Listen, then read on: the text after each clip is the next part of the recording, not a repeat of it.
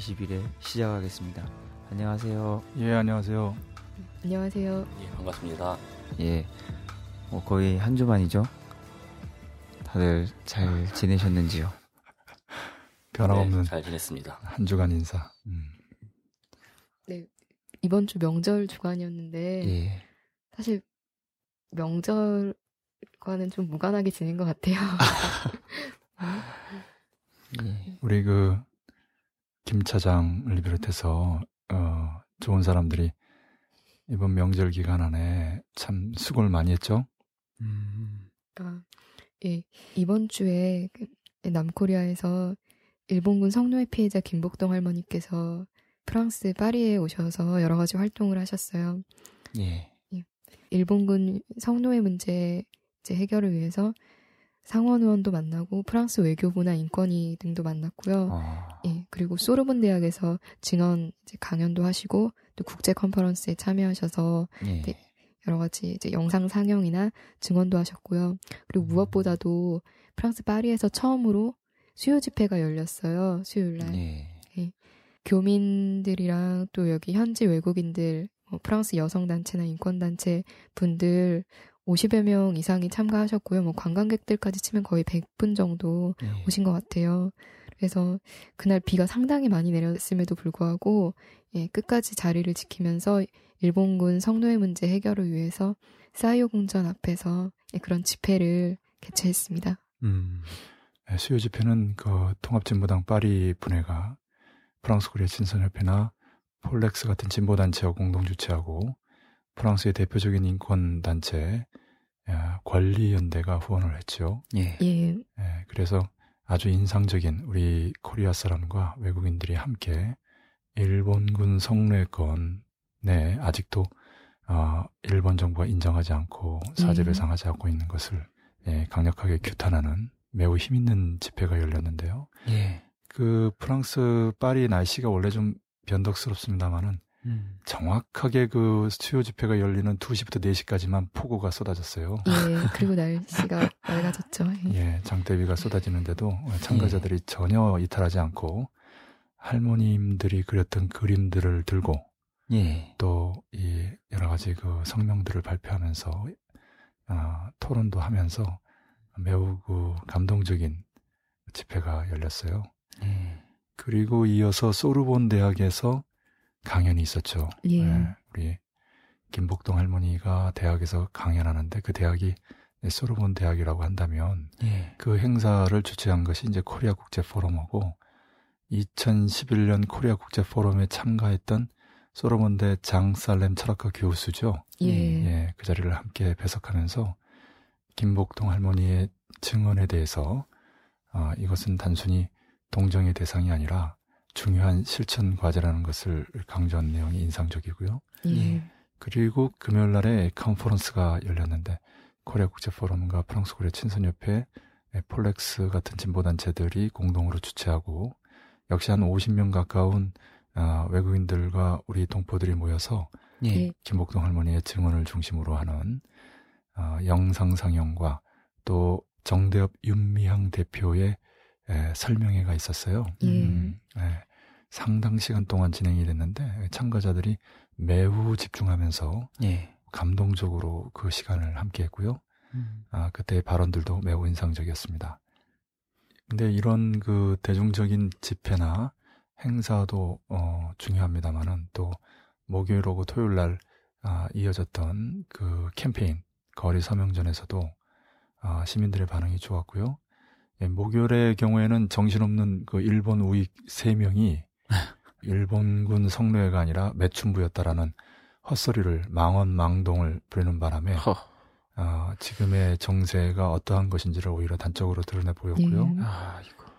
그리고 아, 한 열흘 정도 이 파리에 머무는 기간 동안에 코리아 국제 포럼과 국제 엠네스티의 도움으로 예. 상원 의원, 어, 외교부의 담당자, 국가인권위의 담당자, 예. 또 여성단체를 비롯한 여러 인권단체들과의 실질적이고 실천적인 그 간담회들이 이루어졌고요. 예. 예.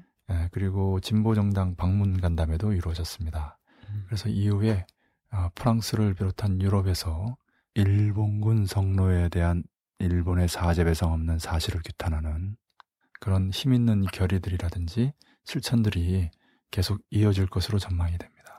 예. 네, 이번에 통합진보당 파리 분회를 비롯해서 코리아 국제 포럼에서 어, 많은 수고를 했습니다. 이번 과정을 보면서 김복동 할머니를 비롯한 생존자의 증언이 얼마나 힘 있는가를 다시 한번 느꼈는데요. 음. 프랑스는 2차 대전의 피해 국가죠. 어, 예. 일본과 동맹했던 독일에 점령당했던. 그래서 프랑스가 일본과의 관계가 좋을 수가 없어요. 예. 그건 미국과 일본과의 관계도 마찬가지인데. 그런데 프랑스는 음, 매우 실리적인 나라예요. 음. 그래서 경제 대국인 일본과의 관계를 중시하죠. 그리고 일본은 미국도 그렇고 다른 나라에도 그렇지만 프랑스에 돈을 가지고 굉장한 로비를 했어요. 음. 음. 그리고 이번에 김복동 할머니를 비롯한 정대협의 그 방문은 처음인데요. 아, 그럼에도 불구하고 일본이 엄청난 돈과 로비로 만들어 놨던 그 거짓 허상들을 예. 아, 할머니와 정대협이 완전히 날려버렸다. 음. 그렇게 한마디로 평가할 수 있습니다. 예. 아, 동포들도 많은 그 참여가 있었고요. 예, 진보와 보수를 떠나서 한 목소리를 냈고, 어, 그리고 여기 외국인 단체들이나 정부 기관도 마찬가지로 어, 이 문제만큼은 예, 반드시 사죄와 배상을 통해서 해결해야 하고, 예. 김복동 할머니를 비롯한 정대협 윤미향 대표의 입장도 마찬가지인데요. 코리아뿐만 아니라 베트남, 중국, 지금도 아프리카에서 콩고, 루안다, 과거의 그 보스니아, 그리고 어, 현재 진행형인 중동에서 여러 나라에서 야수적인 전쟁 성범죄들이 벌어지고 있습니다. 예. 예, 그런 의미에서 어, 일본군 성노예 문제는 에, 코리아만이 아니라 국제적인 음, 전쟁 성범죄를 근절하는 계기가 되고요. 음. 특별히 강조하고 싶은 것은 일본이 군국주의 부활을 타고치고 있는데요. 아베 총리의 인기가 말해주고요. 그 인기와 최근 참의원 선거의 성과에 힘입어서 평화 헌법을 개정하려고 합니다. 예. 네, 군국주의 부활의 아, 결정타죠. 예. 어, 아베 총리가 유엔 인권위에서 발언하겠다고 하는 뉴스가 나왔는데요. 그날 폭우 속에 수요 집회를 열면서 그 아베 총리의 그 망언 수준의 발언을 예, 바로 김복동 할머니가 깨버렸다. 음. 어, 이렇게 말할 수 있겠습니다. 그러니까 경제대국 일본의 그 돈의 힘을 김복동 할머니를 비롯한 코리아와 세계의 평화를 애호하는 사람들의 힘으로 맞서서 그 본질을 밝히고 우리 동포와 세계 인류를 일깨우는 그런 그 아주 감동적이고 인상적인 투쟁이었다라고 얘기할 수 있겠습니다. 음, 예. 예. 아, 이런 조건에서 다시 얘기합니다마는 일본군 성노예 건을 통해서 일본의 사죄와 배상을 받는 것은 단순히 어떤 경제적인 문제가 아니라 전쟁을 막는 음. 아, 과거와 같은 그 참상이 다시는 재발하지 않도록 근본적으로 막아내는 그런 투쟁이기도 합니다. 예. 그래서 이번에 김복동 할머니를 비롯한 정대협의 그 파리 방문 투쟁은 일본의 군국주의 부활 직동을 견제하고 극동에서 전쟁을 방지하며 평화를 수호하는 그런 의의도 크다는 것을 강조하고 싶습니다. 그 좀 전에 교수님께서 그 아베 총리가 그 망원 수준에 발언했다는 얘기가 있었는데 바로 다음 날하고 이틀 연속 걸쳐서 일본 후쿠시마에서 또 지진이 발생했더라고요. 어. 이게 우연의 일치인지 모르겠지만 예. 2011년도에 그 후쿠시마에서 지진이 발생했었는데 음. 그 지난 닥터 세판에서 다뤘던 내용이었었는데 또다시 재판되는 것이 아닌가 좀 생각이 들었습니다. 음. 사실 이런 내용은 음, 상당히 그 민감하고 또 그 리스크가 큰 발언이죠. 음. 아, 그 확인하기도 참 어렵습니다. 아, 그런데 만약에 에, 북이 에, 특수 무기를 이용해서 근데 특수위원 잠수함이나 특수위원 비행체를 말하는 거죠.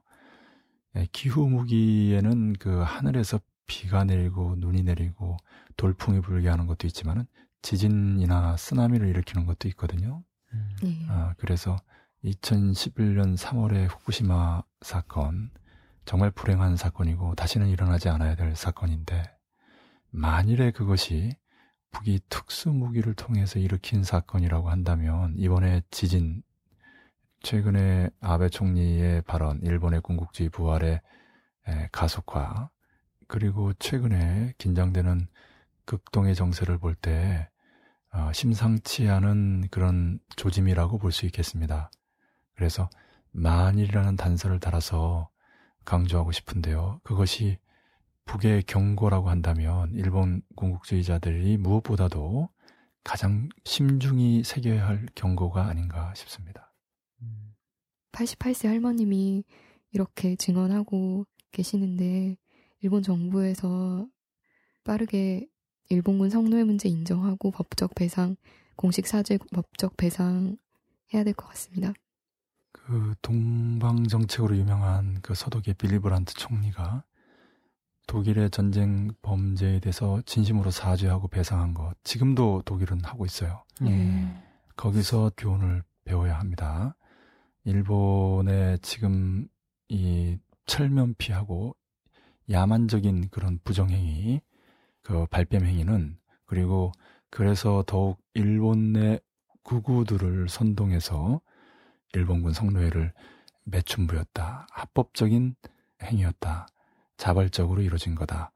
군대에서 한 것이 아니라 민간인이 한 거다. 때로는 이 장군보다도 수입이 더 많았다. 이따위 정말 가당차는 명백히 각종 증거로 거짓임이 백일화에 드러난 그런 새빨간 거짓말들을 아, 일삼고 있는데요. 그 분노가 하늘을 찌르고 있다. 예. 음, 그 얘기를 듣는 모든 시민들, 아, 나라와 인종을 초월해가지고 어떻게 인간의 탈을 쓰고 이런 일을 벌일 수 있는가. 음. 아, 다 그렇게 격분하고 있어요. 그래서 일본이 네. 부정하면 부정할수록 국제적으로 고립된다는 거. 음. 그리고 일본과 백년 숙적인 북코리아가 만일에 특수무기를 가지고 어, 2011년 3월에 후쿠시마 어, 사건을 위장된 제한핵전이라고 그랬습니다. 네. 아, 만약에 벌렸다면 아, 그 경고를 심사숙고해야 된다. 절대 경고망동하지 말아야 한다. 일본이 제한핵전의 대상이 되는 것을 우리도 원치 않습니다.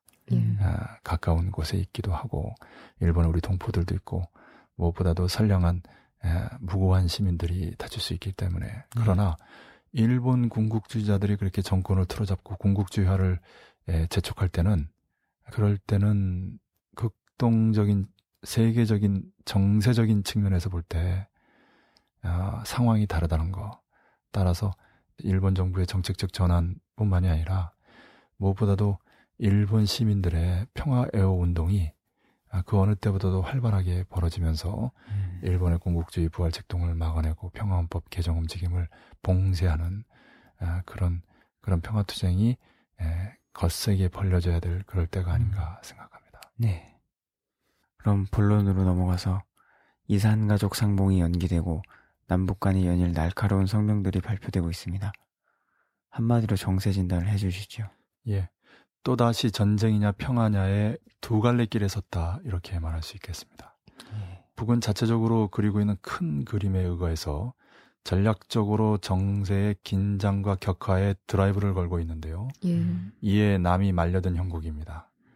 이상가족 상봉 연기는 그 자체로 참으로 가슴 아프지만 예. 아, 북이 얼마든지 사용 가능한 카드였다는 거, 이미 그런 전례가 있다는 것, 개성공단 정상화를 기다리고 추석이 지난 후에 그 전에 9.18 베이징 국제회의까지 끝난 후에 다시 말해서 통일과 평화를 위한 공세를 충분히 한 후에 21일부터 전격적으로 국면을 전환시킨 겁니다. 음. 네. 미국의 전쟁이냐 평화냐, 남측의 통일 대화냐, 분열 대결이냐를 묻고 있는 거지요. 연말까지 스스로 세운 거창한 창조와 변혁이라는 목표가 있죠. 올 초 1월 1일 신년사, 그리고 2월 12일 정치국 결정서에서도 어, 가장 중요하게 강조했는데요. 그 중에서 그 거창한 변혁의 목표를 극동과 중동에서 이루고자 하는 북이죠. 음. 그 북이 고강도 공세를 퍼붓기 시작한 형세입니다. 예. 특히 남의 박근혜 정권이 매우 곤혹스러울 것으로 보입니다. 예. 네. 그렇다면 이상가족 상봉의 연기의 배경이랄까 북의 조평통 등의 성명을 분석 바랍니다. 이상가족 상봉 연기 보수 언론은 두 가지로 그 이유를 보고 있어요. 첫째는 금강산 관광 재개를 위한 거 아니냐. 음. 예, 그러나 이것은 9월 21일 조평통 대변인 성명에서 2항에 반공화국 전쟁 책동이라든지 3항에 반공화국 모략 책동, 통일애국 인사 탄압 책동 이러한 남측의 책동을 결코 좌시하지 않겠다라는 예. 미래형의 내용들이에요. 음. 이제 시작이라고 하는 겁니다. 그러니까 금강산 관광 재개를 노린 그것에 한정한 상봉 연기가 아니라는 겁니다. 음. 둘째는 9.18 베이징 국제회의에서 북의 김계관 제1부상이 전제 조건 없이 대화하자 예. 이용호 부상이 육자회담에서 다 논의할 수 있다라는 말에 음. 바로 미 정부가 부정하는 성명을 냈는데 그에 대한 아. 북의 대응이다라고 음. 하는데요. 이러한 미 정부의 반응은 예상된 거고요. 예. 북미 간의 two track, 공개와 비공개, open track과 close track이 존재하는 조건에서 아, 크게 봐야 합니다. 예. 예, 눈앞에 바로 어, 거부됐다고 해가지고 바로 며칠 뒤에 이렇게 나오는 그런 조급하고 즉자적인 대응이 아니라 예. 북이 올해 거창한 창조와 변혁, 예, 창조와 관련해서 이제 마식령 스키장, 세포 등판 개척이 대표적인데요. 예. 어, 기타 조국 해방 전쟁 승리 기념관을 비롯한 각종 기념관이라든지 그 과학자들을 위한 주택이라든지 또 아동 병원이라든지 이런 건축물과 또 해당 화관을 비롯한 식당, 또 각종 체육관, 또 예술관들, 음. 그리고 놀이장 이런 그 경제 건설은 박상건 평화자동차 사장의 말대로 지난 1년간의 변화는 지난 10년간의 변화보다도 더 큰 변화를 일으켰다. 음, 네. 예. 어, 마식령 스키장 건설 자체가 10년에 걸릴 걸 1년 만에 하는 거 아닙니까? 네. 네. 세포 등판 개척은 5만여 정보를 1년 만에 하는 거거든요. 음. 어, 원래 신년사를 발표할 때는 이 세포 등판이 바로 올해의 상징적인 속도전을 펼치는 것이 아니었는가 음. 이렇게 생각했는데 음, 네, 네, 그렇게 보는데요. 에, 그런데 에, 6월 달에 마식령 스키장 건설을 어, 대표적인 속도전의 모범 사례로 삼으면서 예. 어, 오히려 한 발 더 나아간 형국이죠. 아, 그런 의미에서 보면은 발전된 자본주의 국가에서도 10년에 걸릴 걸 1년 만에 하고 음. 또 지난 10년의 북의 변화보다 지난 1년의 북의 변화가 더 크다고 하는 이 자체가 거창한 창조의 모습이라고 할 수도 있고요. 좀 박하게 본다고 하더라도 거창한 창조의 시작, 거창한 전환의 계기라고 하는 데는 어느 누구도 이견을 달지 못할 겁니다. 예. 문제는 이제 거창한 변혁이죠. 음. 어, 이 거창한 창조에 걸맞는 거창한 변혁이 연말까지 이루어져야 하는데 네. 사실 극동과 중동에서 하나도 해결된 게 없지요. 음, 예, 네. 예, 북미 관계, 북일 관계, 북남 또는 남북 관계나 팔레스타인 이스라엘 평화 회담이나 시리아전이나 아프간전의 예, 중동이나 오히려 최근에 악화된 측면이 있어요. 미국 정책은 변한 게 없고 일본은 안 움직이고 남은 내라는 모 사건이다 최동욱 총장 건이다 삼자회담이다 하면서 박근혜 정권의 본질이 드러났고 네. 예. 유신 독재의 부활이죠. 음. 중동은 팔레스타인 이스라엘 평화회담이 답보하는 조건에서 시리아 정부를 미국이 공습하느냐 마느냐 이런 정세죠. 그래서 이런 분위기를 반전시키기 위해서는 역시 군사적인 공세뿐이다라는 판단을 부기 한 것 같습니다. 음. 예. 조국 평화 통일위원회는 조성된 엄중한 사태와 관련하여 다음과 같은 입장을 천명한다. 1. 북남 사이에 당면한 일정에 올라 있는 흩어진 가족 친척 상봉 행사를 대화와 협상이 진행될 수 있는 정상적인 분위기가 마련될 때까지 연기한다. 지금처럼 남조선 보수패당이 북남 관계를 적대 관계로 삼고 모든 대화와 협상을 대결 수단으로 악용하고 있는 한 초보적인 인도주의 문제도 올바로 해결될 수 없으며 대결의 악순환만을 되풀이하게 될 것이다. 이와 함께 괴뢰들이 우리를 모략 중상하고 대결의 수단으로 삼고 있는 금강산 관광 재개를 위한 회담도 미룬다는 것을 선포한다. 이 남조선 괴뢰들의 날로 가중되는 반공화국 전쟁 도발 책동에 단호하고 결정적인 대응 조치를 취해 나갈 것이다. 대화와 전쟁은 절대로 양립될 수 없다.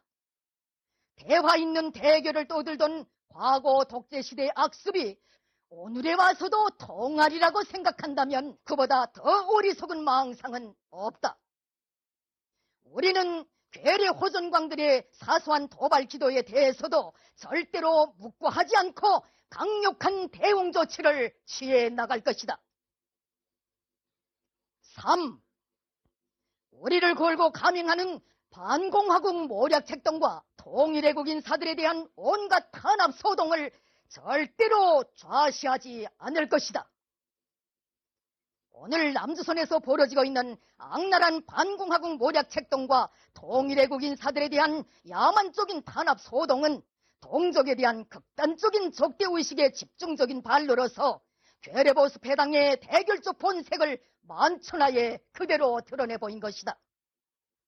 동족과 화해하고 동족끼리 단합할 것을 주장하는 사람들을 다 때려잡겠다는 보수패당의 파시족 발상은 결국 우리와 끝까지 대결하겠다는 심보 외에 다름이 아니다. 조성된 사태의 모든 책임은 전적으로 대화마당을 대결장으로 악용하는 남조선 보수패당에게 있다. 우리는 북남관계 발전과 평화 번영을 위해 할 수 있는 모든 노력을 다해 나갈 것이지만 우리와 끝까지 대결하려는 자들에게까지 선의와 아량을 베풀 생각은 추어도 없다.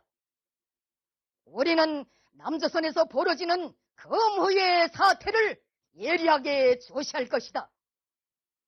조체 100이 2013년 9월 21일 평양 조평통의 이항 사망을 좀 잘 볼 필요가 있는데요. 예. 그 원문을 읽어보면 남조선 괴뢰들의 날로 가중되는 반공화국 전쟁 도발 책동에 단호하고 결정적인 대응 조치를 취해 나갈 것이다. 미래형이라고 그랬죠. 단호하고 결정적인 대응 조치. 전쟁 도발 책동에 대한 대응 조치이기 때문에 이건 당연히 군사적인 조치를 말합니다. 예. 우리는 괴뢰 호전광들의 사소한 도발 기도에 대해서도 절대로 묵과하지 않고 강력한 대응 조치를 취해 나갈 것이다. 사소한 도발 기도들은 늘상 있습니다. 예, 그러니까 북이 언제든 지금 조치를 취할 수 있다는 겁니다. 세 번째는 우리를 걸고 감행하는 반공화국 모략 책동과 통일애국 인사들에 대한 온갖 탄압 소동을 절대로 자시하지 않을 것이다. 역시 미래형이죠. 예. 여기서 모략 책동이라고 하는 것은 오늘 조평통 서기국에서 강조한 것인데요. 예. 북의 퍼스트 레이디를 걸고 들었어요. 음.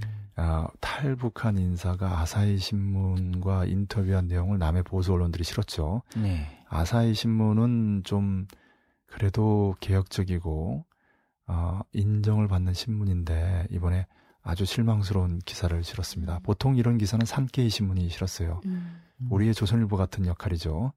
아사히 신문은 뭐 한겨레 신문 이 정도 되는데 예, 그런데 우리가 지지난호에서 현성월 가수 건을 얘기했었죠. 예.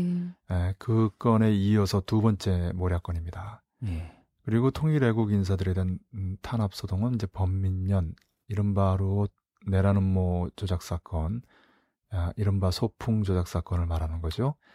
여기에 대해서 북의 표현을 보면 오늘 남조선에서 벌어지고 있는 악랄한 반공화국 모략 책동과 통일애국 인사들에 대한 야만적인 탄압 소동은 마녀사냥, 신메카시즘을 말하는 거죠. 예. 동족에 대한 극단적인 적대의식의 집중적인 발로로서 괴뢰보수 패당의 대결적 본색을 만천하에 그대로 드러내 보인 것이다. 음. 동족과 화해하고 동족끼리 단합할 것을 주장하는 사람들을 다 때려잡겠다는 보수 패당의 파쇼적 발상은 결국 우리와 끝까지 대결하겠다는 심보의 다름이 아니다. 다시 정리하면 반공화국 전쟁 책동, 반공화국 모략 책동, 통일애국 인사 탄압 책동, 이 세 가지 책동을 좌시하지 않겠다. 예. 에, 먼저 전쟁이 전면에 나오고요. 그 뒤에 모략과 탄압이 나온 거. 전쟁이 일단 기본인 거죠. 예. 어느 것이나 다 북이 좌시할 수 없는 것이고요. 다만 전쟁은 최근 8월 을지 연습에 이어서 김관진 국방장관의 제4세대 전쟁 발언, 차세대 전투기 구입과 관련된 논란 등 다 북이 울고 싶은데 뺨을 치는 격입니다. 음. 모략이나 탄압은 더욱더 예. 모략은 방금 말씀드렸습니다만 8월 가수 현송월 건에 이어서 9월 북의 퍼스트 레이디를 걸었는데요. 예. 어, 둘 다 말도 안 되는 황당한 모략이고요. 음. 우리가 이미 예, 이야기했습니다마는 음, 거기서 교훈을 얻지 못하고 오히려 더 나간 거지요. 음. 현송월권이 북의 미 킹 특사 방북을 취소한 데 대한 유대 자본의 히스테리컬한 반응이라고 우리가 얘기했죠. 조선일보 기사를 월스트리트 저널과 르몽드가 전제했습니다. 음. 아, 이것은 권위 있는 언론들이 초보적인 팩트 확인까지 무시하면서 어, 기사화한 것인데요. 에, 그 자체도 놀랍지만 거기서 한 발 더 나아가서 이번엔 아사히 신문까지 끌어들여 가지고 북의 퍼스트 레이디를 직접 겨냥한 그 네. 모략 건을 벌이니까 북이 가만히 있을 수 없죠. 오늘 바로 조평통 서기국 성명이 이 부분을 정면으로 치고 나온 겁니다. 음. 탄압과 관련해서는 이전에 이미 조평통 성명으로 바로 예, 범민련 아로 소풍 이렇게 이어지는 공안 탄압 드라이브에 맞서가지고 낸 적이 있는데요. 김기춘 비서실장 취임 이후 노골적으로 벌어지고 있는 최근 최 총장 사임권까지 연북 단체를 종북 단체로 모는데 북이 가만히 있을 수는 없지요. 북은 대의와 의리를 생명으로 하는 사회고요. 연북 단체들이 다 작살나면 누가 통일운동에 나서겠어요? 그래서 세계 항 중에서 1항은 과거형이지만 2, 3항은 미래형이라는 거. 예. 앞으로 더 많이 남았다는 뜻입니다. 이제부터 음. 시작이란 얘기죠. 음. 참고로 1항을 보면 북남 사이에 당면한 일정에 올라 있는 흩어진 가족 친척 상봉 행사를 대화 협상이 진행될 수 있는 정상적 분위기가 마련될 때까지 연기한다. 지금처럼 남조선 보수 패당이 북남 관계를 적대 관계로 삼고 모든 대화 협상을 대결 수단으로 악용하고 있는 한 초보적인 인도주의 문제도 올바로 해결될 수 없으며 대결의 악순환만을 되풀이하게 될 것이다. 음. 이와 함께 괴뢰들이 우리를 모략 중상하고 대결의 수단으로 삼고 있는 금강산 관광 재개를 위한 회담도 미룬다는 것을 선포한다. 음. 이것은 어, 좀 추상적인데 남이 북을 대결의 대상으로 삼고 있다. 음. 아, 그래서 이산가족 상봉과 금강산 관광 재개를 위한 회담도 모두 연기한다. 이렇게 얘기한 내용이죠. 음. 취소한다가 아니라 연기한다는 부분에서는 일말의 가능성을 열어둔 건데 여기서 이제 중요한 것은 맨 마지막에도 강조하고 있습니다만은 조성된 사태의 모든 책임은 전적으로 대화마당을 대결장으로 악용하는 남조선 보수 패당에게 있다. 음. 우리는 북남 관계 발전과 평화 번영을 위해 할 수 있는 모든 노력을 다해 나갈 것이지만 우리와 끝까지 대결하려는 자들에게까지 선의와 아량을 베풀 생각은 추호도 없다. 음, 박근혜 정권의 대결 정책을 바로 이 겨냥한 내용입니다. 예. 그러니까 이 김대중 노무현의 대화 정책을 이명박에 이어서 박근혜 정권이 대결 정책으로 전환시킴으로써 남북 관계는 대화가 아니고 대결, 평화가 아니고 전쟁, 통일이 아니고 분열로 나아가고 있다는 것을 명백히 확인한 겁니다. 그래서 이 조평등 대변인 성명을 통해서 알 수 있듯이 북의 입장은 단순히 에, 무슨 금강산 관광 재개를 이루기 위한 하나의 전술적인 조치라든지 네. 또9.18 국제회의에서 북의 발언에 대해서 미국 정부가 부정한 것에 대해서 어, 맞대응한 것이라든지 이렇게 보는 것은 단견이라고 얘기할 수 있겠습니다. 큰 그림으로 총체적으로 봐야 합니다. 예. 네, 질문인데요. 북에서 최고 존엄을 걸고 드는 자들에 대해서 가차없이 징벌할 것이라면 이렇게 강하게 나왔는데요. 그 북에서 말하는 그 최고 존엄이라는 게 실질적으로 군사적 공세를 취할 수 있을 정도로 그 그렇게 북에서 중요시하는 문제인지 어, 북에서 어떤 의미가 가 있을까요? 예, 북을 좀이라도 알게 되면 예. 북은 곧 최고 존엄이에요. 예. 최고 존엄은 곧 북이고요. 예. 그러니까 여기 지금 반공화국 모략책동이라고 표현했던 것도 예, 북의 최고 존엄이자 곧 공화국이라는 얘기입니다. 음, 그런데 최근에 그 공화국 창건 65도를 지나지 않았어요? 예. 아, 그러니까 북에서는 공화국에 대한 또 노래도 나왔어요. 조국 찬가, 사회주의 조국 찬가. 음, 아, 그만큼 그 공화국에 대한 자부심, 조국에 대한 자부심, 최고 리더에 대한 자부심이 어, 최절정에 달하고 있어요. 예. 그리고 7.27 열병식을 통해서 다시 한번 확인됐는데 이른바 북에서 표현하는 불패의 군력과 일심단결이 그 어느 때보다도 강화되어 있는 상황입니다.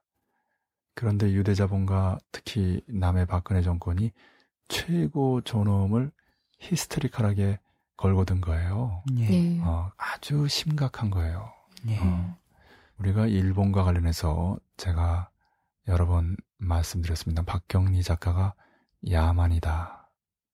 이렇게 얘기했는데 20만 일본군 성노예를 보면 예. 단적으로 드러나지만 그 네. 이전에 조선의 마지막 왕비가 예, 일본 깡패들에 의해서 생간, 시간, 윤간을 당하면서 죽었다고 했지 않습니까? 예. 지금 영국의 황태자비가 그렇게 당했다고 한번 생각해 봐요. 음. 프랑스의 여성들이 20만이 성노예로 끌려갔다고 한번 생각해 봐요. 음. 어떤 일이 벌어지겠어요? 아, 예. 그런 그 일본이고요. 그 일본을 능가하는 것이 미국이에요. 예. 아, 그리고 그 배후에 유대 자본이 있는 것이고 지금 최고 존엄을 걸고 있는 모독도 상상을 초월하는 거예요. 예. 예. 뭐 북의 최고 가수가 음란 비디오를 찍었는데 전 애인이라 뭐 처형했다. 뭐 북의 퍼스트 레이디가 아, 뭐 은하수 관현악단, 왕지성 경악단하고 같이 음란 비디오를 예전에 찍었는데 그 증거를 인멸하기 위해서 관련자 한 10여 명을 처형했다. 이 부패 타락한 자본주의 사회에서도 있을 수 없는 일이에요. 예. 음. 아, 북에 대해서 너무도 모르는, 너무도 무지한, 그리고 북이 가장 신성시하는 최고 존엄을 직접 겨냥한 이런 모략책동은 과거에도 비일비재하게 했지만, 그런 의미에서 김정은 제1비서가 아, 그 퍼스트 레이디와 함께 여러 행사장에 나서고 그 좋은 이미지를 코리아 사람은 물론 서방의 많은 나라의 사람들이 보면서 어, 호감을 가지고 있는 것은 사실이에요. 예. 그러니까 그런 인기를 떨어뜨리기 위해서 북의 이미지를 훼손하기 위해서 뭔가 공작이 필요한 거 당연하죠. 그래서 이건 준비된 거다. 음. 예, 그리고 늘상 해왔던 일이에요. 근데 문제는 뭐냐면 지금 정세가 일촉즉발.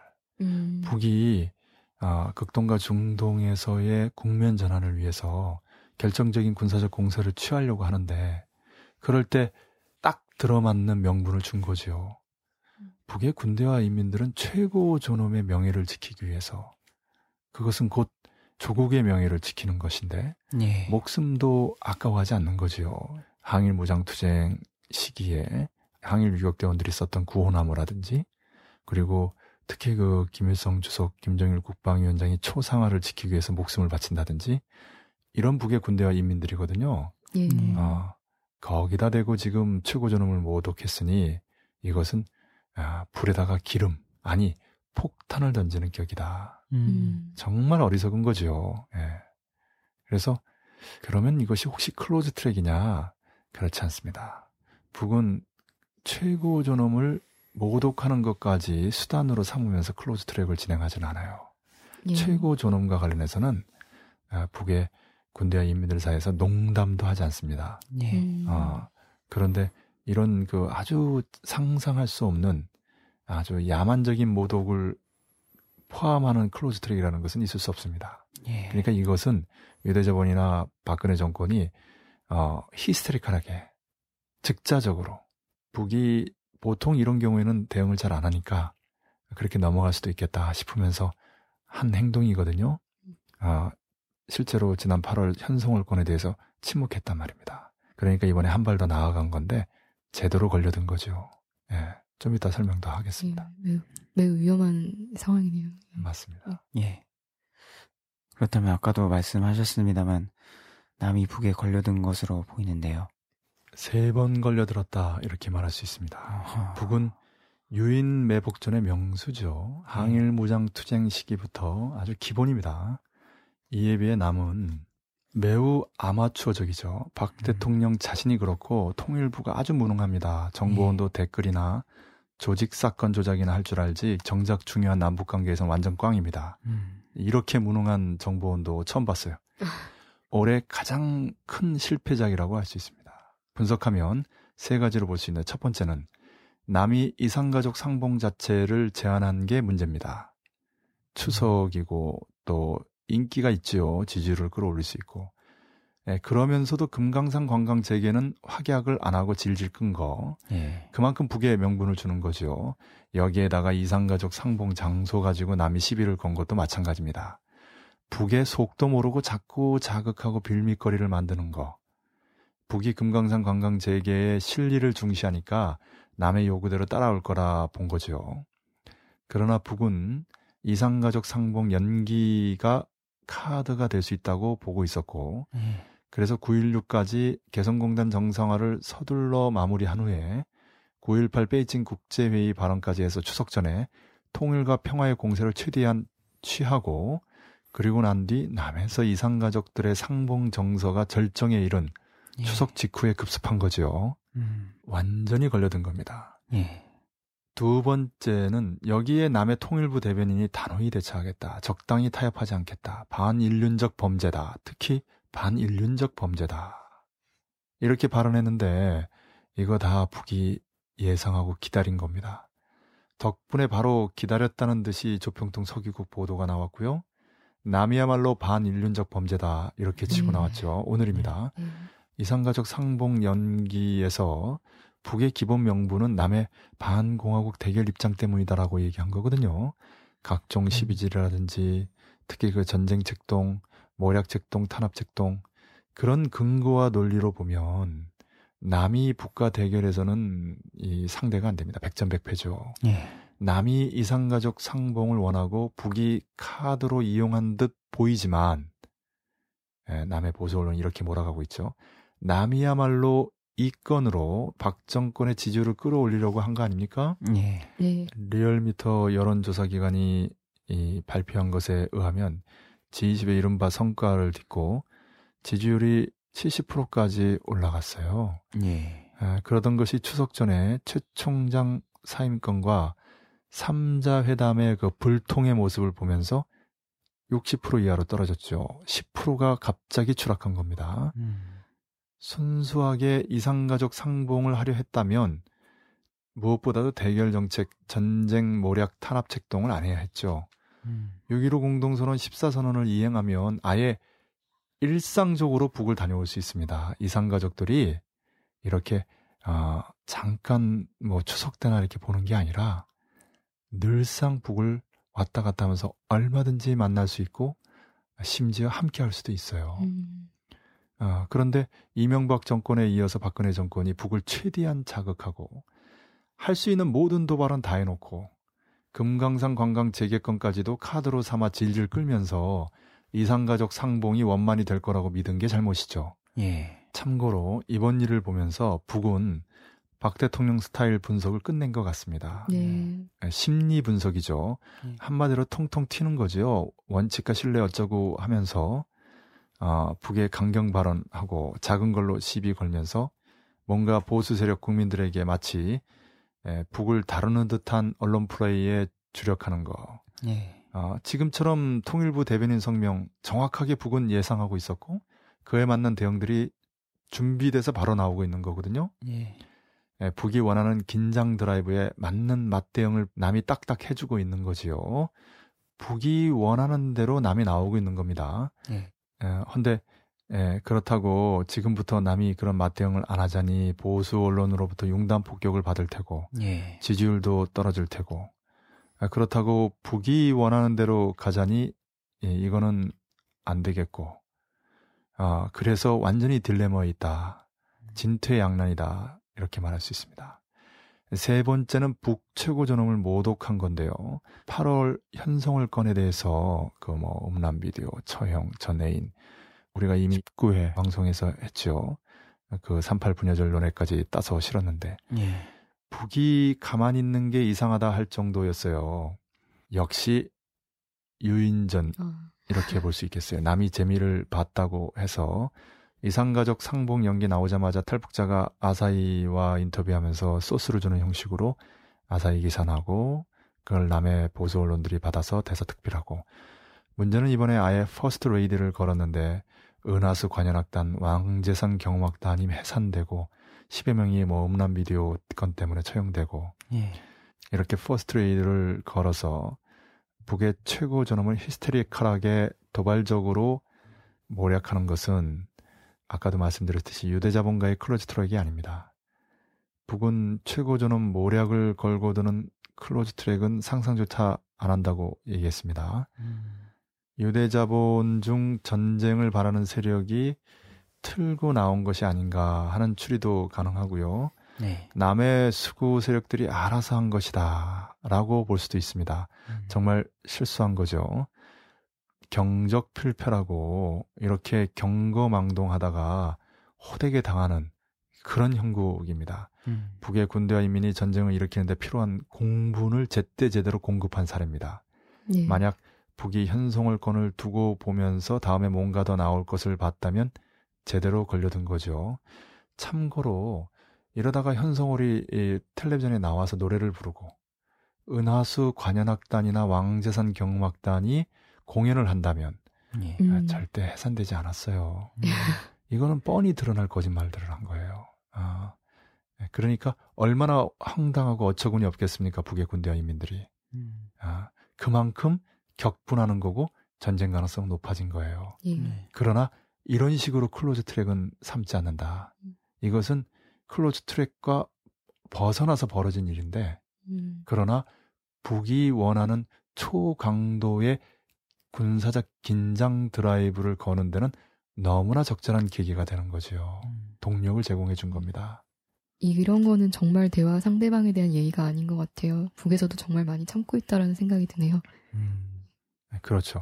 북이 남의 박근혜 정권을 비난해도 그 이름을 거론하는 것을 매우 주의하고요. 예. 예. 네, 사실 친일 장교 출신이 미국의 배후 조정하에 군사 쿠데타를 벌이고 수많은 사람을 죽이고 고문하고 그리고 민주주의를 유린하고 예. 유신 파시즘을 어, 했던 그 시대가 다시 부활하고 있는데도 음. 북은 우리가 잘 쓰고 남에서 이미 유행어가 된 귀재라는 발언조차도 거의 안 했어요. 그만큼 그 남의 박근혜 정권과의 민족 공조로 손잡을 가능성, 일말의 그 가능성을 놓치지 않았고 예.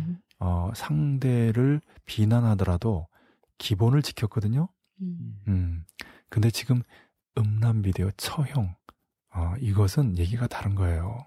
박근혜 정권은 분명히 알아야 될 게 선치는 잘못한 거고 이미 역사의 심판이 끝난 거고 음.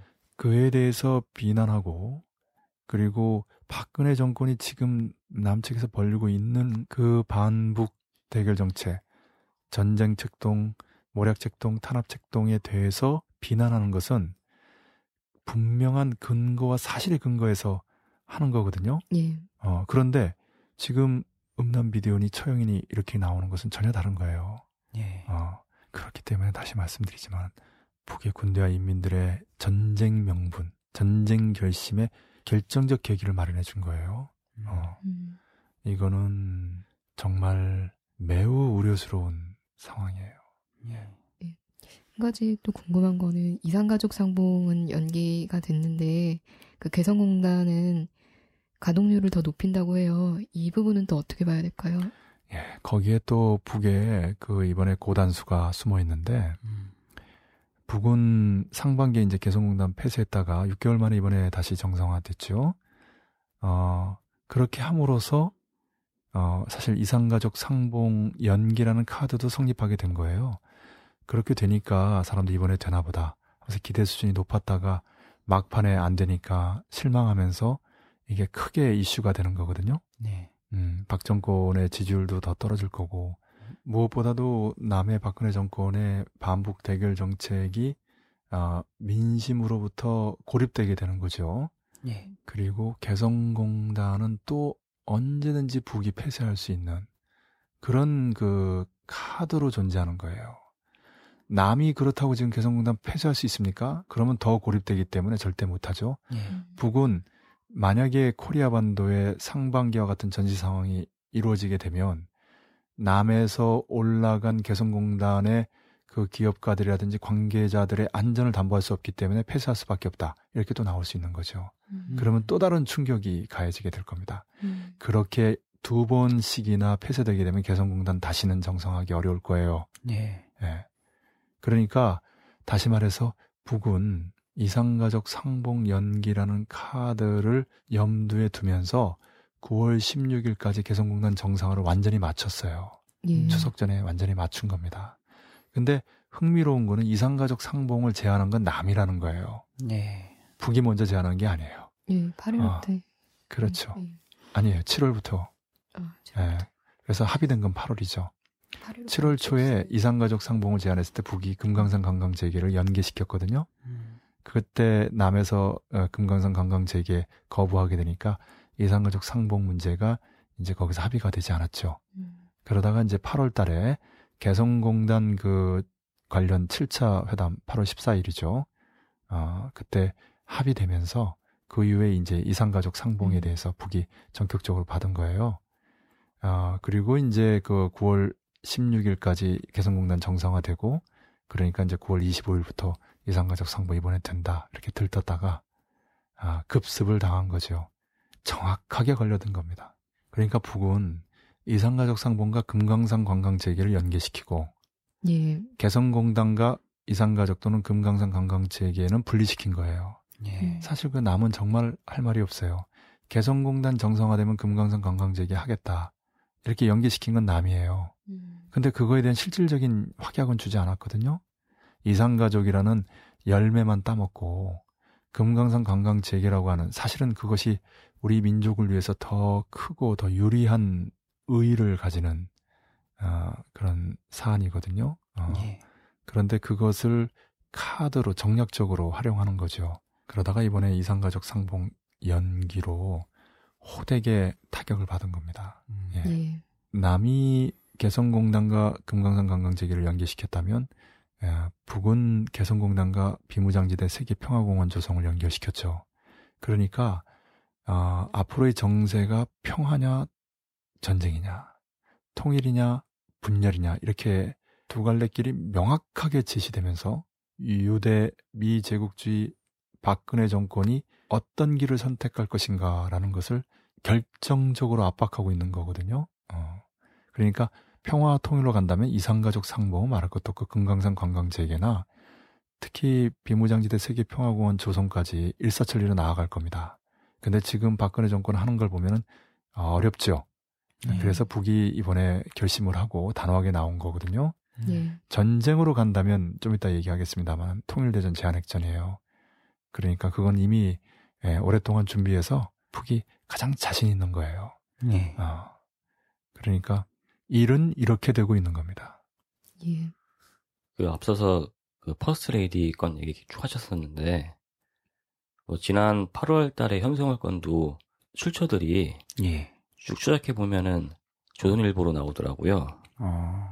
그 조선일보가 8월 달에 단독으로 해서 현송월 건 기사를 썼었는데 예. 그 기사와 이번에 아사히에서 났던 기사를 보면은 조선일보는 출처가 중국에 있는 대북통이라고 하고 예.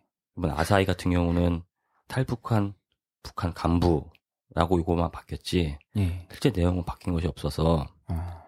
조선일보가 또 하나의 소설을 쓰지 않았나 최근에 최 총장 혼외 아들 건도 그렇고 이번 퍼스트 레이디 건도 그렇고 누군가 소설을 양산하고 있, 다는 생각이 좀 들었습니다. 음. 예, 그렇게 볼 수도 있죠. 조선일보가 한 모략이라고. 그러나 더 정확하게 보면 정보원이라고 해야 되겠죠. 정보원은 이런 모략을 하는 이제 정보원 자체적으로는 심리전이라고 하겠죠. 예, 정보원에서는 그 내부적으로 심리전이라고 말한 이런 모략이 업이에요.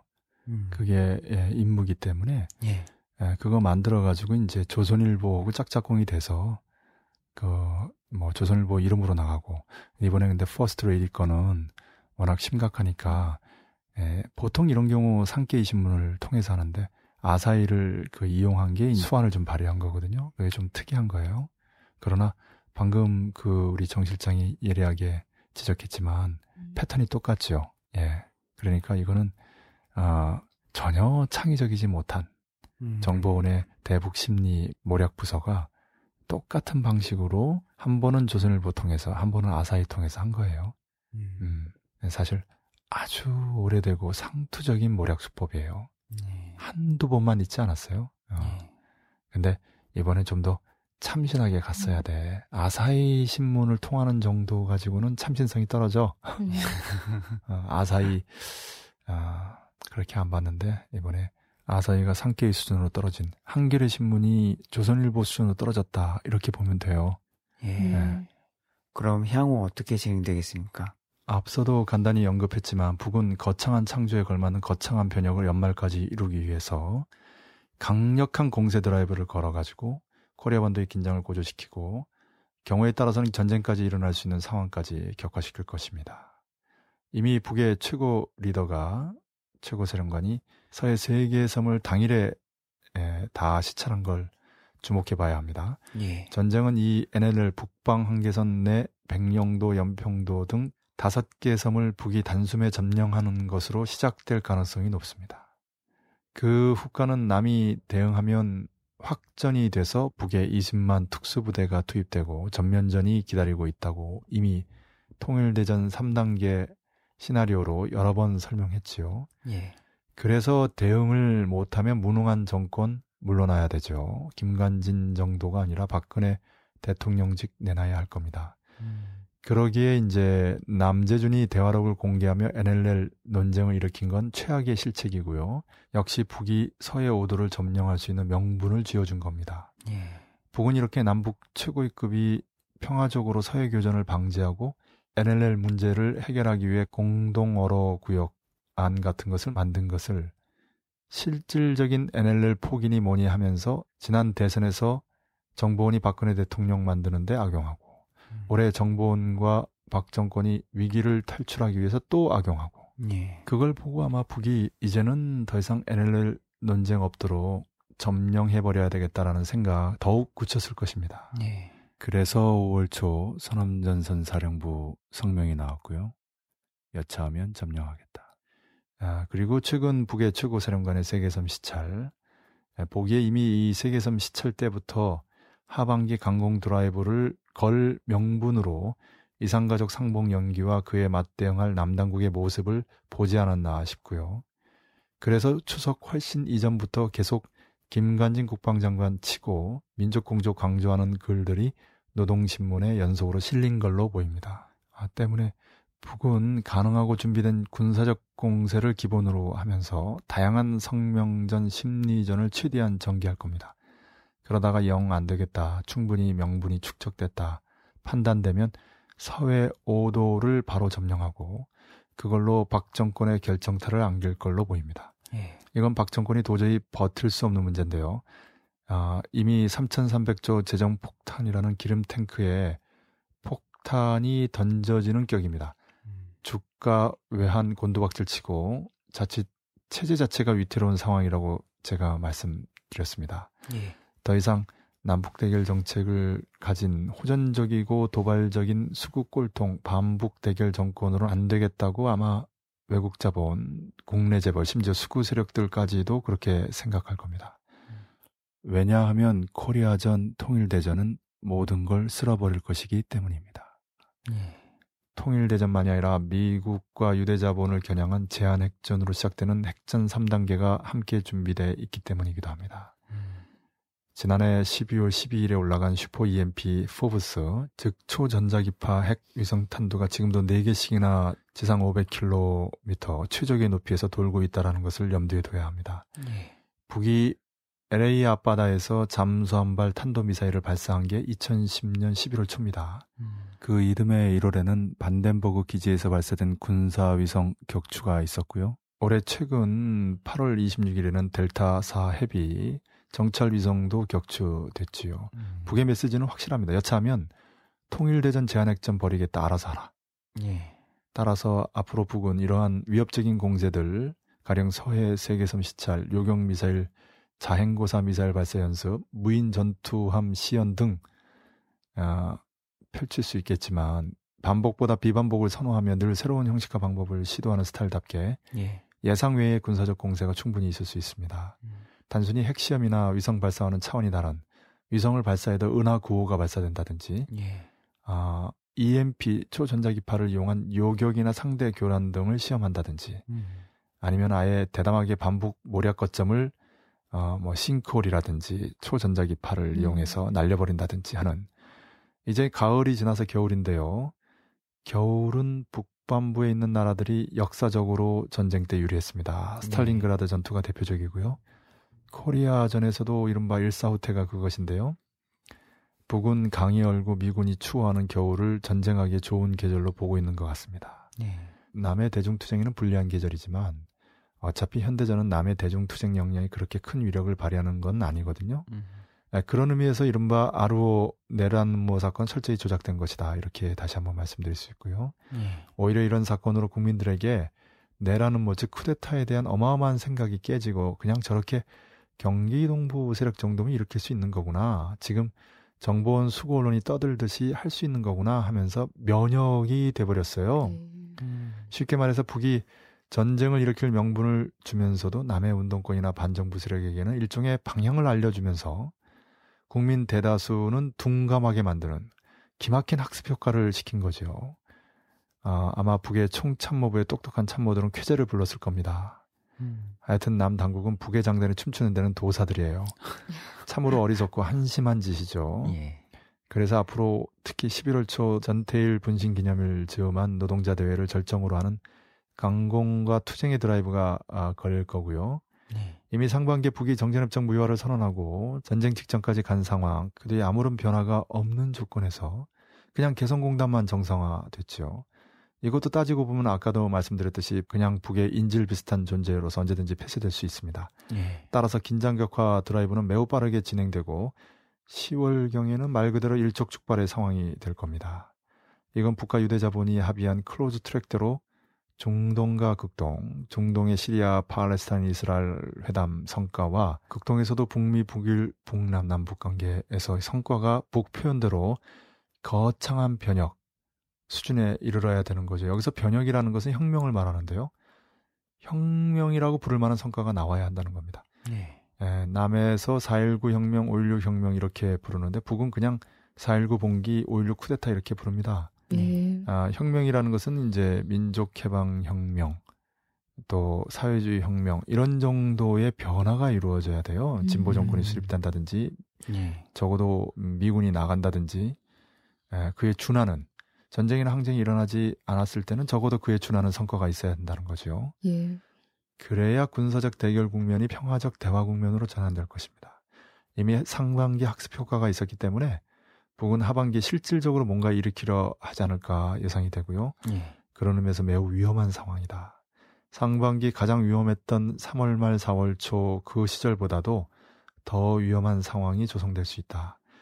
아, 북은 상반기에 리허설을 통한 최종 점검과 77과 99를 통한 군력 일심 단계로 최고조로 강화한 상황입니다. 예. 한마디로 올해 가장 위험천만한 상황이 조성되고 있다. 이렇게 말할 수 있습니다. 그 김관진 국방장관이 4세대 전쟁 얘기를 했었는데 한편으로 그런 생각이 들더라고요. 지금 흔하게 5세대 전쟁을 얘기하는데 예. 도대체 4세대 사- 전쟁은 뭔가?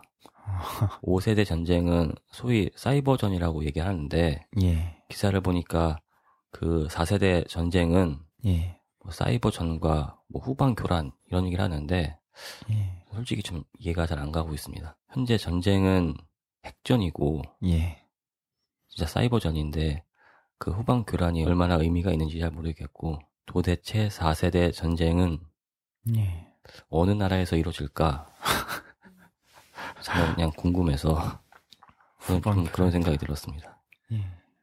그뭐 명칭을 어떻게 붙이든지 그 이제 김관진 장관의 요점은 그거죠. 그 이른바 내라는 뭐 조작 사건을 통해서 형성된 여론을 그 어떻게든지 좀 아, 남북 관계 긴장이나 아, 김 장관의 뜻대로 이용해 먹으려고 한 거죠. 예. 예. 아, 그래서 이제 후방 교란이라는 말을 이제 강조했는데 뭐 후방에서 교란하면 나름대로 위협은 될 수 있겠죠. 그런데 그것도 그냥 뭐 맨주먹으로 되겠어요. 어, 장교 병사 한 명 없고 예. 총한 자로 폭탄 한 개 발견된 게 없잖아요. 예. 지난 회에도 강조했습니다마는 5.11 이른바 내라는 뭐 모임 이후 한 번도 후속 모임이 없어요. 예.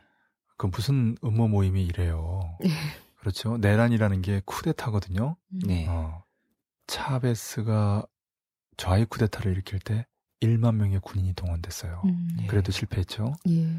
그 그렇죠. 차베스의 베네수엘라보다 남코리아의 아, 미군이라든지 이 남코리아 군대의 위력은 훨씬 더 강합니다. 예.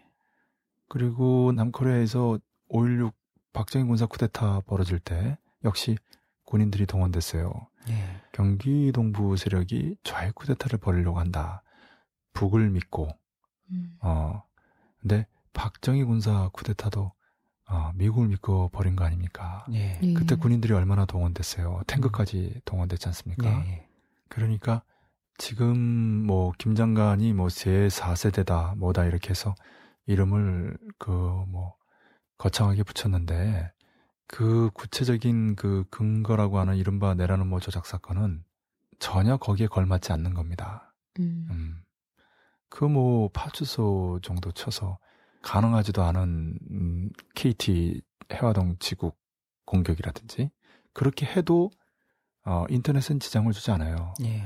그리고 인터넷은 오히려 진보 세력에 유리한 매체라고 얘기하지 않았습니까? 예. 그리고 평택의 유료 탱크 또한 존재하지도 않는 것이고 설사 존재하더라도 가능한 것이 아닌 거거든요. 예. 그렇게 뭐 탱크 어떻게 돼도 뭐 천지가 주유소인데 그래서 어 이것은 술자리 대화 수준 음? 뭐 어떤 식의 모임이든 간에 그냥 지나가는 말 정도였던 거예요. 예. 실제로 그 이후에 어떤 후속 모임도 실행 계획도 없잖아요. 음. 음, 그러니까 오히려 김 장관의 그 발언을 통해서 이른바 내라는 뭐 조작 사건의 진의가 어디 있는가 음. 이런 걸 다시 한번 확인할 수 있게 되는 거죠. 음. 중국의 입장도 중요할 것 같습니다. 그 중국의 입장이 이번 9.18 베이징 국제회의를 통해서 명백히 드러났죠. 예. 지금 국제 국내의 보수 언론들조차 모두 비명을 지르고 있는데요. 중국이 북한 입장이 똑같다 이거죠. 음. 전제 조건 없는 육자회담 개최. 예. 예, 아주 선명합니다. 시진핑 주석이 G20에서 오바마 대통령, 푸틴 대통령에게 강조한 내용도 같은 내용이고요. 예. 9월 19일 9.19 공동성명이 이루어진 그날에 중국의 왕이 외교부장이 케리 미 국무장관을 만나서 강조한 내용도 마찬가지입니다. 음. 중국은 특히 북의 7.27 열병식에 부주석을 파견하는 등, 아, 그 행사를 경험하면서 북미 간의 전면전이 벌어질 경우 승패에 대해서 이미 판단이 쓴 것 같아요.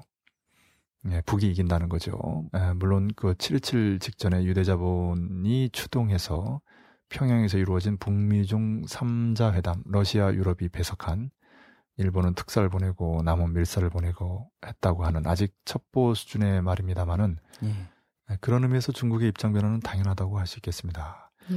중국은 그간 외교적으로 시소를 타면서 중간자적 입장이었는데요.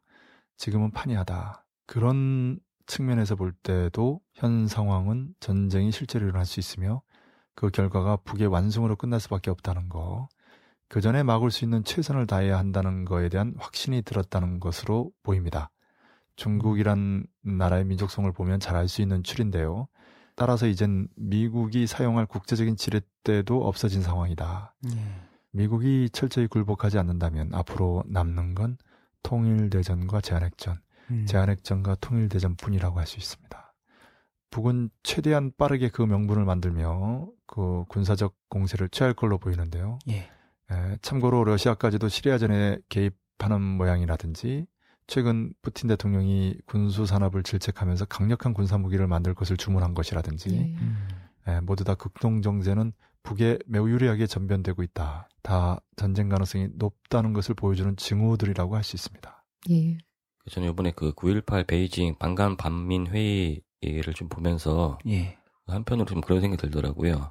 그 7월 중에 있었다고 하는 그 비공개 회의에 이어서 그 이번에 있었던 9.18 반간 반민 회의는 일종의 오픈 트랙이 아닌가. 음. 모양새는 그 중국이 그 육자 당국자들을 소집하는 모양이지만은 예. 실제 참가했던 북과 미 같은 경우는 실무자들이 아닌가.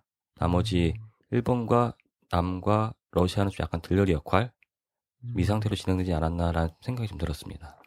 그건 조금 보완해야 될 것 같은데 예, 반관 반민이라고 했는데 이제 북에서는 이제 관이 나오고 미국 측에서는 민이 나온 거죠. 과거 관이었거나 현재도 그 관의 띵크탱크나 그 주변에 있는 인사들이죠. 네. 주로 그 육자 회담에 그 동감하는 사람들이에요. 음. 예, 그렇기 때문에 중국이 이 반관 반민이라고 하는 그 국제 회의를 조직한 것은 참신하죠.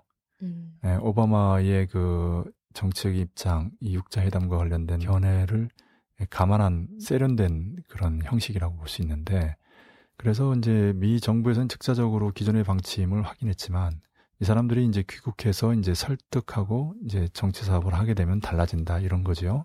아, 근데 이제 장련구이라고 중국 의 공산당 간부 학교의 그 교수예요. 이 사람이 이제 하는 말은 뭐냐면 북은 비핵화에 관심 없다, 군 측에 관심 있다 이렇게 얘기하는데 음. 그거 맞는 얘기입니다. 예, 장련구이는 그렇게 관점이 좋은 사람은 아니에요. 예. 아, 그런데 이번에 그 가장 중요한 핵심 하나는 잘 드러내 보인 거죠. 그 크리스토퍼 힐이 예, 지금은 민이죠. 예. 아, 교수를 하고 있는데 그 친구도 이 비슷한 얘기를 했어요. 그러니까 이제 9.19 공동성명을 발표할 때의 상황과 지금이 판이하게 다른 거죠. 8년이나 지났고 예. 그9.19 공동성명의 내용을 주로 미국이 지키지 않았어요.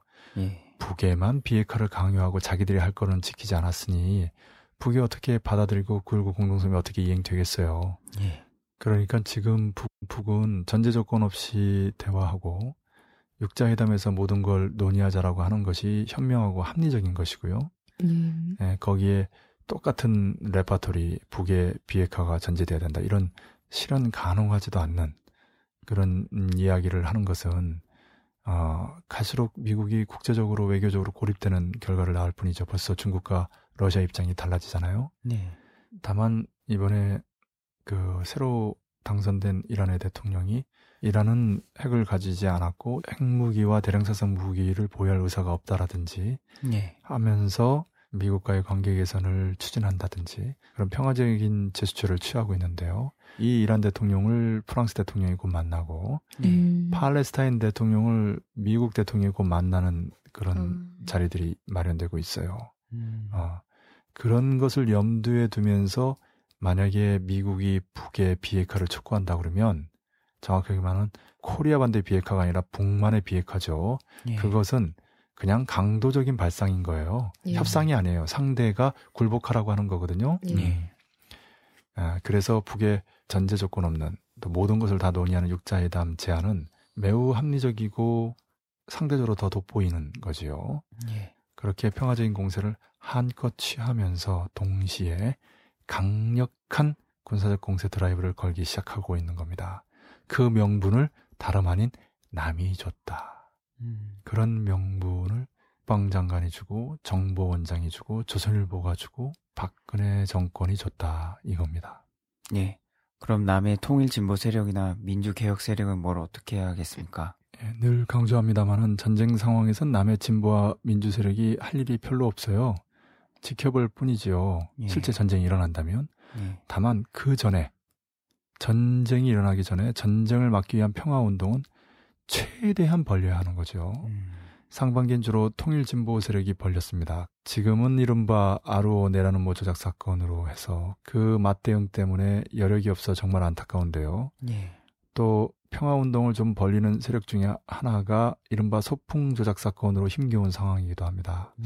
따라서 평화운동을 벌리는 동료를 시급히 강화해야 할 과제가 나서고 있고요. 예. 상반기 평화운동을 주도했던 반전평화 국민행동이 있습니다. 그 연대체를 중심으로 시급히 평화운동을 최대한 적극 벌려나가야 할 것입니다. 더불어 국민들에게 신망 높은 원로들과 평화단체들의 반전평화 성명이 가능한 것 발표될 필요가 있고요. 예. 다른 한편으로는 촛불이 더 세게 타올라야 합니다. 12, 19 부정선거 정보원 게이트를 규탄하면서 이제는 박근혜가 책임져라라고 구호를 외치고 있는데요. 동시에 코리아 반도의 전쟁의 먹구름을 불러오는 박 정권의 반북 대결 정책을 당장 중단하고 예. 무조건 대통령 방북을 비롯한 과감한 결단으로 전쟁 국면을 평화 국면으로 대결 국면을 대화 국면으로 전환하라고 강력히 촉구해야 합니다. 예. 그렇지 않으면 강제로라도 하야시킬 기세로 나가야 할 것입니다. 음. 예. 전쟁은 진보와 보수를 가리지 않습니다. 예. 폭탄이 진보 머리를 피해서 보수 머리에만 떨어지지도 않고 전쟁은 무조건 막아야 합니다. 무고한 인명이 살상되고 엄청난 재산이 파괴되는 어느 누구도 상상하지 못한 그런 일이 벌어질 겁니다. 코리아전에서의 전쟁은 핵전을 비롯한 첨단전과 재래전이 결합된 미중유의 전쟁이기 때문에 그렇습니다. 예. 제한핵전과 통일대전, 통일대전과 제한핵전이 함께 벌어지는 전쟁이죠. 남측에서 대중투쟁과 지난 대선을 잘했으면 코리아 정세가 지금처럼 전쟁으로 격화되지는 않았을 겁니다. 반북 대결 박근혜 정권이 아니라 연북 대화 문재인 정권이 들어섰다면 말입니다. 지금쯤 14선언이 이행되면서 남북 관계가 근본적으로 개선될 것이고 개성공단 중단 사건도 없었을 것이고 금강산 관광재개는 진작됐을 것이고 이상가족도 벌써 수차례 이루어지면서 보다 광범위하고 체계적으로 안정적으로 진행됐을 겁니다. 예. 예, 박 정권의 존재야말로 코리아 반도의 재앙 중의 재앙이다. 전쟁을 낳는 근원이다. 특히 김기춘 비서실장, 남재준 정보원장, 김관진 국방장관 이런 사람들은 전쟁을 불러오는 전쟁의 화신들이다. 제1 가신들이다. 정말 문제가 심각한 사람들이고 정말 걱정되는 상황입니다. 통일 진보 세력이나 민주개혁 세력은 지금 최고도로 각성되고 긴장해야 한다. 이렇게 말씀드릴 수 있겠습니다. 예. 지금 정세를 정확하게 인식하는 게 중요할 것 같은데요. 예. 요즘에 호위무사라는 말이 유행이잖아요. 예. 호위무사. 예. 팟빵에 그 코리아 포커스 게시판에 진보 돼지라는 분이 예. 민중의 호위무사 닥터 스테판이라고 댓글을 남겼어요. 아. 아, 그래요. 아, 저도 마지막으로 하나 강조하고 싶은 거는 이번에 그 이제 프랑스 원정 투쟁으로 온 정대협이 프랑스 외교부를 만나면서 직접 확인한 내용인데 예. 일본 정부 일본 대사관이 프랑스를 상대로 굉장히 강력한 그 로비 활동을 하는데 비해서 어, 일본군 성노예권을 비롯해서 예. 그런데 남측의 그 대사관은 하는 게 없는 거예요. 전혀 없는 거예요. 음. 오직 탈북자 얘기만 한답니다. 음, 아, 그러니까 이 정말 남코리아 정부 또 대사관이 어, 누구를 위해 존재하는 어, 정부 대사관인가? 민족과 민중을 위하는 거냐? 아니면 미국, 일본을 비롯한 외세를 추종하는 것이냐? 실천하는 사람들에게는 늘상 부딪히는 문제라 예. 어, 너무나 당연한 얘기인데 많은 사람들이 아직 그 환상을 갖고 있어요. 박 정권의 지지율 60% 이것이 말해주는 거거든. 물론 이것은 언제든지 쉬 꺼질 수 있는 거품입니다만은 예. 음, 김영삼 정권은 예, 금융실명제 하나회 청산하면서 첫 해에 80%까지 치솟았다고 했죠. 음, 예. 네, 마지막 해 한보 비린이 IMF 국제통화기금의 신탁통치에 들어가면서 20% 이하로 떨어졌다고 했습니다. 아, 그런데 박근혜 정권은 첫 해에 그럴 것 같아요. 음. 아, 지지율 떨어지는 정도가 아니라 하야 할지 모르는 음. 네. 아, 만약에 하야하지 않으면 체제 자체를 위협하는 예, 그런 상황이 초래될 수 있습니다. 예. 그러나 어, 뭐 박 정권의 하야든 체제의 변화든 그 어떤 것보다도 우리가 반드시 막아야 하는 것은 코리아 반도에서 전쟁이 일어나지 않아야 된다는 거. 음. 그것을 막기 위해서 미약하더라도 최대한 노력해야 된다는 거. 예. 마지막으로 강조하고 싶습니다. 싸우지 않고 이기는 것이 무릇 최상이라고 했어요. 예. 음, 그래서 북도 참고 또 참았는데 또 상반기에도 참고 저는 그것을 어, 초인간적이라고 봅니다. 음. 아, 음. 그 한계까지 참고 있다. 아, 이렇게까지도 참는구나. 그렇게 보는데 또 참아야 되는. 음. 아, 물론 한계, 한계, 한계를 넘긴다면 어쩔 수 없을지도 몰라요.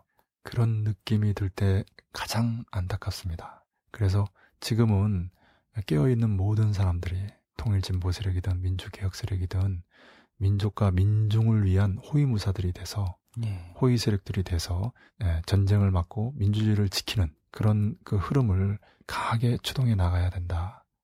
아, 그렇게 생각합니다. 예. 예. 예. 오늘 말씀 정말 잘 들었습니다. 남측에서 대중투쟁과 대선투쟁을 잘했으면 오늘과 같은 전쟁 정세를 막을 수 있었단 말씀이 가슴을 칩니다. 그럼 오늘도 모두 수고 많으셨습니다. 예, 수고했습니다. 예, 예, 수고하셨습니다. 수고하셨습니다. 수고하셨습니다.